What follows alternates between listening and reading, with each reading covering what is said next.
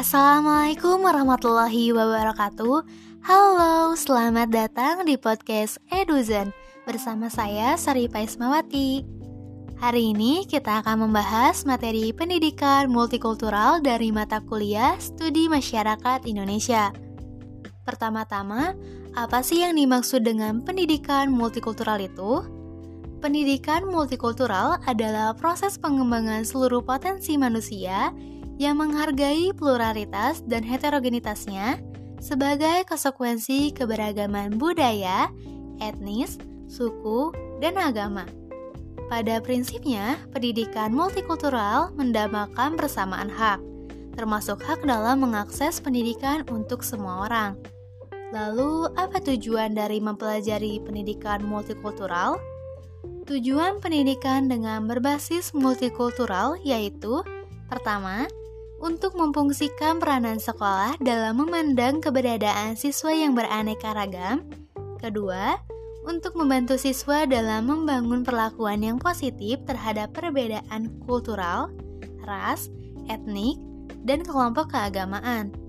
Yang terakhir, untuk membantu peserta didik dalam membangun ketergantungan lintas budaya dan memberi gambaran positif kepada mereka mengenai perbedaan kelompok.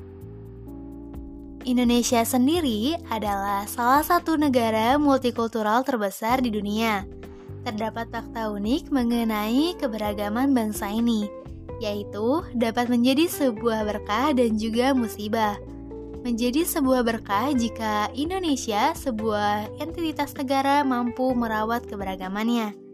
Sebaliknya, dapat menjadi sebuah musibah jika bangsa ini tidak mampu merawat keberagaman seperti disharmonisasi bangsa yang terjadi dewasa ini.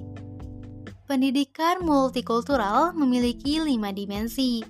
Kelima dimensi ini saling berkaitan dan dapat membantu guru dalam mengimplementasikan beberapa program yang mampu merespon terhadap perbedaan peserta didik, yaitu pertama, dimensi integrasi isi atau materi, Dimensi ini digunakan oleh guru untuk menggabungkan kandungan materi pembelajaran ke dalam pendidikan dengan beberapa cara pandang yang beragam.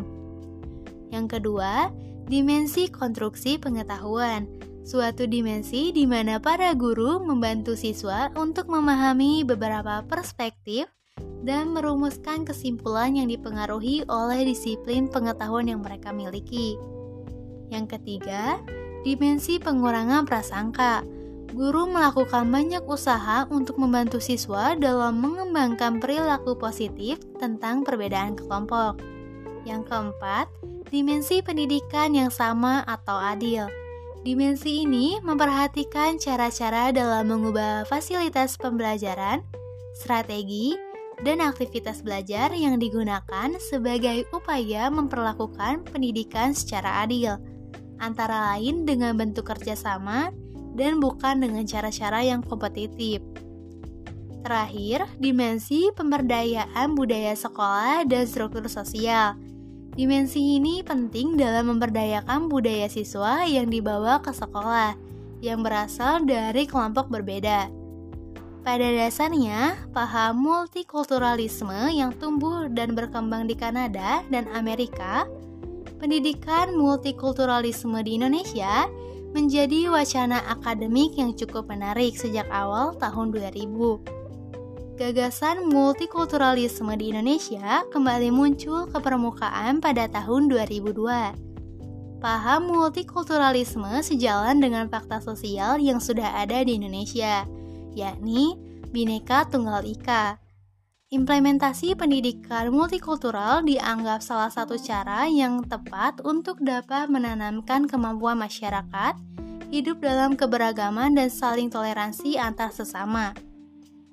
Sekian pemahaman umum mengenai pendidikan multikultural. Terima kasih telah mendengarkan Eduzen. Saya Saripa Ismawati. Pamit undur diri, sampai jumpa di lain kesempatan. Terima kasih.